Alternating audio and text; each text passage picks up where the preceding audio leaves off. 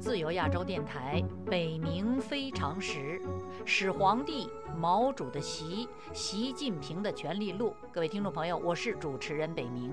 这一集我们要比较分析前国家总理温家宝和被胡温政府整治的前上海市委书记陈良宇的告白，并探查在言论禁区中上海民间对陈良宇的评价。胡温政府于二零一二年十一月到期换届。这一年的三月，温家宝总理在北京举行的全国电视直播新闻发布会上，坚称自己担任公职期间没有谋过私利。他恳切地表示：“我敢于面对人民，面对历史。他寄望于历史还他清白。”他说：“知我罪我。”其为春秋，一国总理卸任前如此告白，反向地证明了他的家族相关的事实和外界的舆论对他的巨大压力。人们同情这位总理，他个人确实清廉。被胡温政府整治下狱的陈良宇，在失去官职。人身自由、个人财产、政治名誉成为中共阶下囚之后，也有一番告白，是他在法庭上的最后的陈述。他表示自己对不起党，对不起上海人民，对不起我的家人。三个对不起中，最后一个对不起是真实的，尽管他自律。并对父母家人的人际交往设限，也没能阻止他们跟着他受牵连。尽管他为了自己探望父母不被群众围观，勉强说服老两口用上海文物建设保护区哥特式花岗岩高层建筑里自己的大房子赔本换了一栋小房子，这还是成了他的罪状，让老两口有冤无处伸。尽管他的弟弟陈良军因为自己的餐馆赔钱而到市政府拉客吃饭，被他禁止，这个弟弟还是成了他徇私情的目标而被定罪。尽管他的儿子陈维利名下的公司卡内三十万是他作为公关副总的公务花销，他的儿子还是被判了受贿罪。陈良宇被中共当局告上法庭，背了一大堆罪名，还牵扯家中两人受罚，全家受辱。他确实对不起家人。相对于温家宝总理强调自我清廉的公开表白，被整治的陈良宇只能在法庭上发表认罪伏法式的告白。相对于温家宝总理的全身而退、尽享天伦，陈良宇最深带料，而且他狱外已经是家破人亡。他的父亲陈庚化是中国二十二个 X 光学专家之一，民国时代在南京中央医学院考取美国救济总署资助的芝加哥大学 X 光学毕业，回国报效。一生简朴持重、诚恳低调，在陈良宇被双规后，老人遭受重创，已于二零一三年病故。去世之前，悲哀重所，心死失语，感觉周围的人要害他。陈良宇的儿子陈维利，在陈良宇被定罪四个月之后，被判刑三年。陈良宇的弟弟陈良军未经审判，关押六年，保外就医后不久突发脑溢血去世了。陈良宇的岳母早在他出事不久就先辞世而去了。这个家族目前未遭整，人还在的只剩他的老母亲、妻子和二弟。令人扼腕的是，在政府换届、胡温下野之后，终于开口说话，撰写多篇回忆纪实文章，为陈良宇鸣冤的陈家忘年交、陈良宇一案的知情人，也是本节目陈良宇一案的重要信息来源之一，张延夏教授，在去年，就是二零二一年年末，突然去世了。这消息来自中国大陆唯一的社交媒体微信，发消息的据称是他的好友，但是因为信息不畅，北明无法从更多的渠道确认此讯。不过，张延夏一向活跃的博客，自去年二零二一年十二月二十四日至今，未再有更新。假如张延夏的死讯属实，那么，人为狱中归来的陈良宇，家破人亡之外，还失去了患难真情的挚友。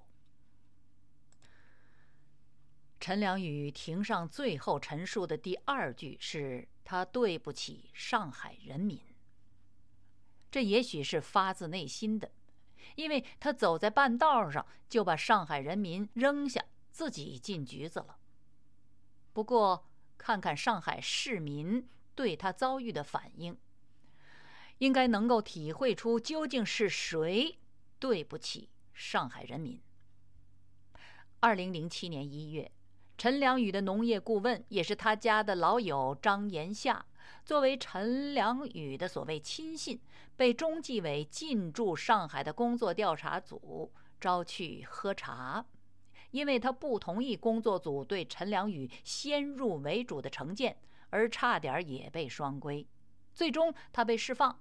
出来那天，在回家的路上，他与出租车司机有一番对话。张延夏回忆说：“出租车司机听说我的遭遇后，气愤的连出租车费都不肯收。”不言而喻，这位出租车司机与张延夏同一立场。他以免费为张延夏出租车服务，表达了对陈良宇遭受整肃的愤慨，也表达了对因陈良宇而被传唤的张延夏的同情和支持。有心人都知道，出租车司机载乘的时间和场合，因为不记名、无利害、联系短暂。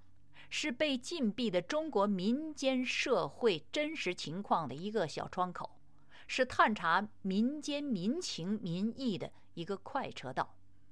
也因此，为了堵住这个人民说实话、讲真相的窗口和机会，后来许多大城市的出租车上都被迫安装了录音机或摄像监控器，这就导致司机们闭嘴，乘客们噤声。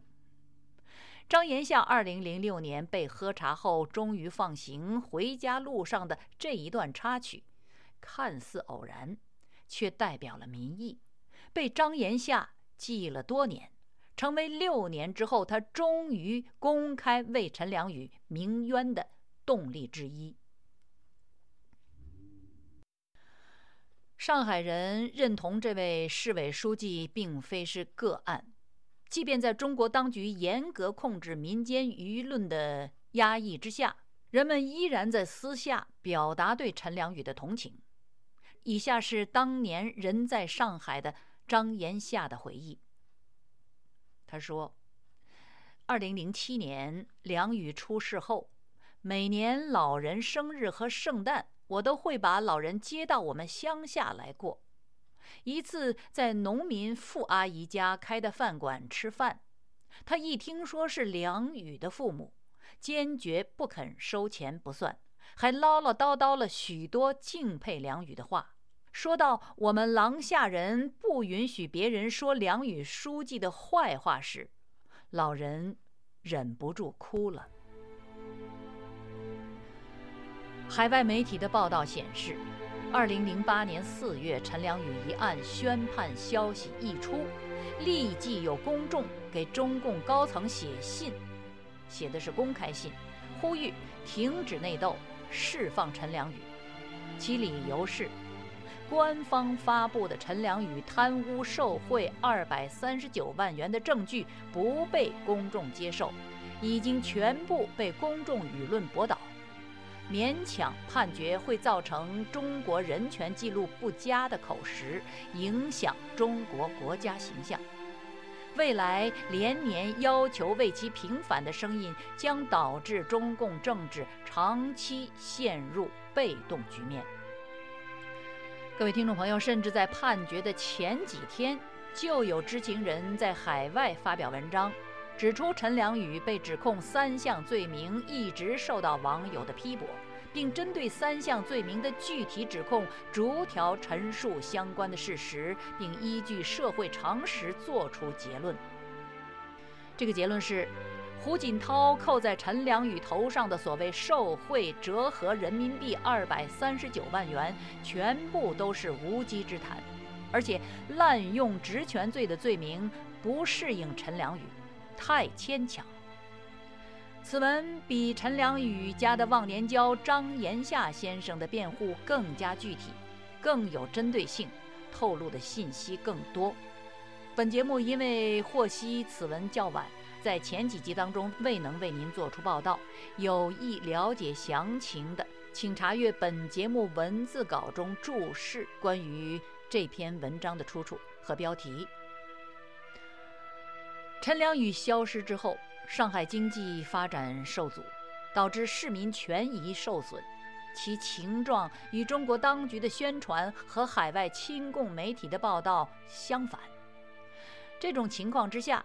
上海人民日益怀念前上海市委书记陈良宇，而这些声音呢，虽然被压制，无处表达，却不期然借助另一些相关的事件爆发了。二零一四年，陈良宇的旧部，他任黄埔区长时的区长助理、副区长，曾主管上海多家国资企业的王宗南被立案调查，这件事儿。意外引起网民的反弹。为此，香港媒体有报道说，在腾讯新闻的相关信息下面，超过三千条的留言当中，为陈良宇说好话的不在少数。有网友说：“陈良宇要是不倒，我们这里应该都是小康了，不至于现在上海在倒退。”还有网友说：“怀念陈良宇。”他在位时为我们切实做了实事，每年为基层加工资。从他下去后到现在那么多年，一分也没加。上海物价涨了多少？再过六年，陈良宇被囚禁的第十二年的二零二零年五月间，网上忽然传来陈良宇减刑出狱的消息。此讯再度引发中国民间对陈良宇的怀念，中国网民，尤其是上海的网民发帖告白他们的心声。下面是一组点赞分别从一千到三千三百的网民的跟帖。网民一说：“陈良宇对得起上海人民。”网民二接着说。问问上海的老百姓吧。网民三接着说：“是非功过自有后人评说，他对得起上海人民。只要是上海人，基本都说他好的。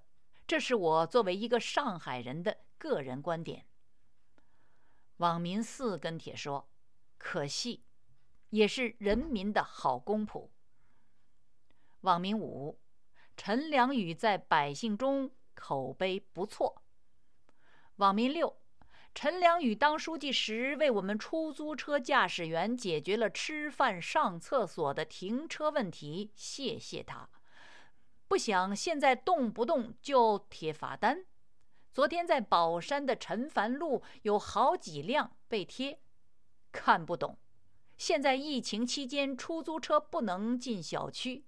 陈帆路是。断头路一个小区门，很空的也要贴，看到就来气，又没办法呀。各位听众朋友，即便是人们听信官方言辞，确信陈良宇贪污渎职，依然对他十分的同情。下面是另一组跟帖的抄录。网民七说。只要真正的上海人民才能明白他的用心良苦，不否认犯下错误，但也应牢记他为上海做出的贡献。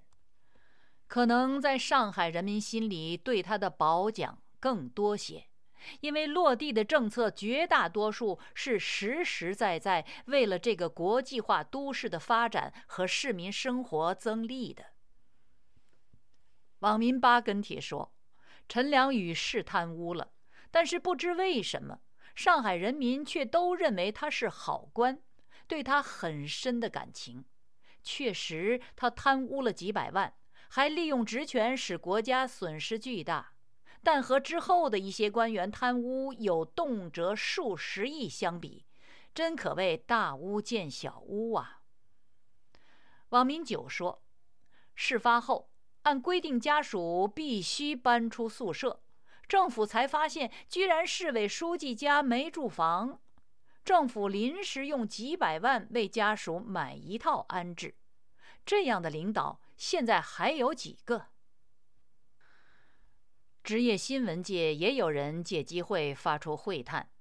前香港文汇报驻大连记者姜维平闻风上网做了个视频，比较省部级官员贪赃的天文数字，说追缴陈良宇全部赃款才三十万，感慨陈良宇这个官太清廉，太感动人了。各位听众朋友，对人的评价，西方传统讲究盖棺定论，中国传统讲究交给历史。老一辈中共官员虽然不信神，但是他们信历史、信人民，也就是信公众舆论。上个世纪六十年代初，毛泽东搞高征购粮食，导致全国特大饥荒，数千万人饿死。一九六二年七月，时任国家主席的刘少奇看不过去，曾经私下提醒毛泽东：“饿死这么多人，历史要写上你我的。”这话分量之重，深深刺痛了毛泽东，以至于他决心要打倒这个警告者，令其死无葬身之地。刘少奇屈死之前，又一次提及历史，他说。好在历史是由人民写的。家族腐败的报道和传闻泰山压顶，温家宝总理如本文前述，两度以历史押宝，郑重其事地表白自己清廉。他说：“我敢于面对人民，面对历史，知我罪我，其为春秋。当世皆流言，只有历史，还有人民。”有权对他做出评价。被胡温整治的陈良宇没有机会说出这样的话，他只有认罪一条路，只有说对不起一种方式。但是上海人民不仅对他做了评价，上海人还为他说了那句他不能说出的话，这就是网民石所说的：“留给历史。”来评判吧。好，各位听众朋友，这里是自由亚洲电台《北冥非常时》，始皇帝毛主的习，习近平的权力录。下次我们就来到了陈良宇事件的末尾，我们将依据中国历史和改革的现实，分析打击陈良宇究竟打击的是什么，以及这个打击对中国未来意味着什么。我是这个节目的主持人北明，是北方的北，明天的明。谢谢您收听，我们下周同一时间再会。